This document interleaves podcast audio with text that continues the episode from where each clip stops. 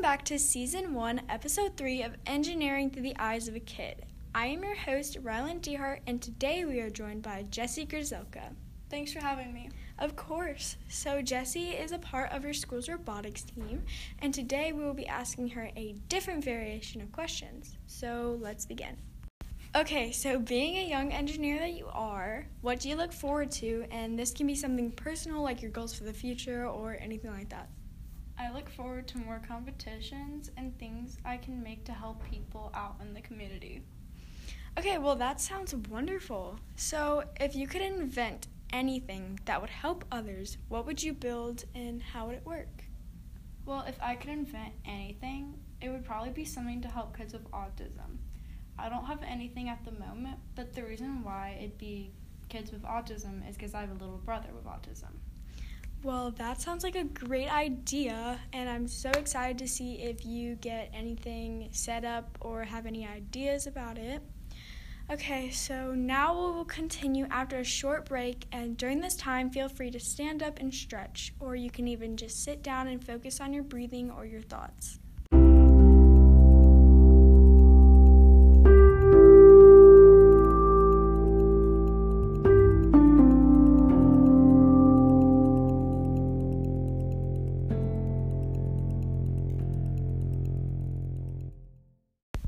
Okay, so welcome back. I hope this time helped you focus on yourself a little more or even just helped you get up and stretch if you were sitting down.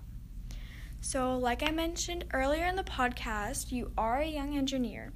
And I did some research and it showed that some adults think that doing all this programming and building and engineering things at a young age is bad and others think that it's good for us to learn this now. And so, what's your opinion on it? I think it's mainly up to the person because I know some people may have a hard time with engineering, and that's okay because everybody struggles with it at some point.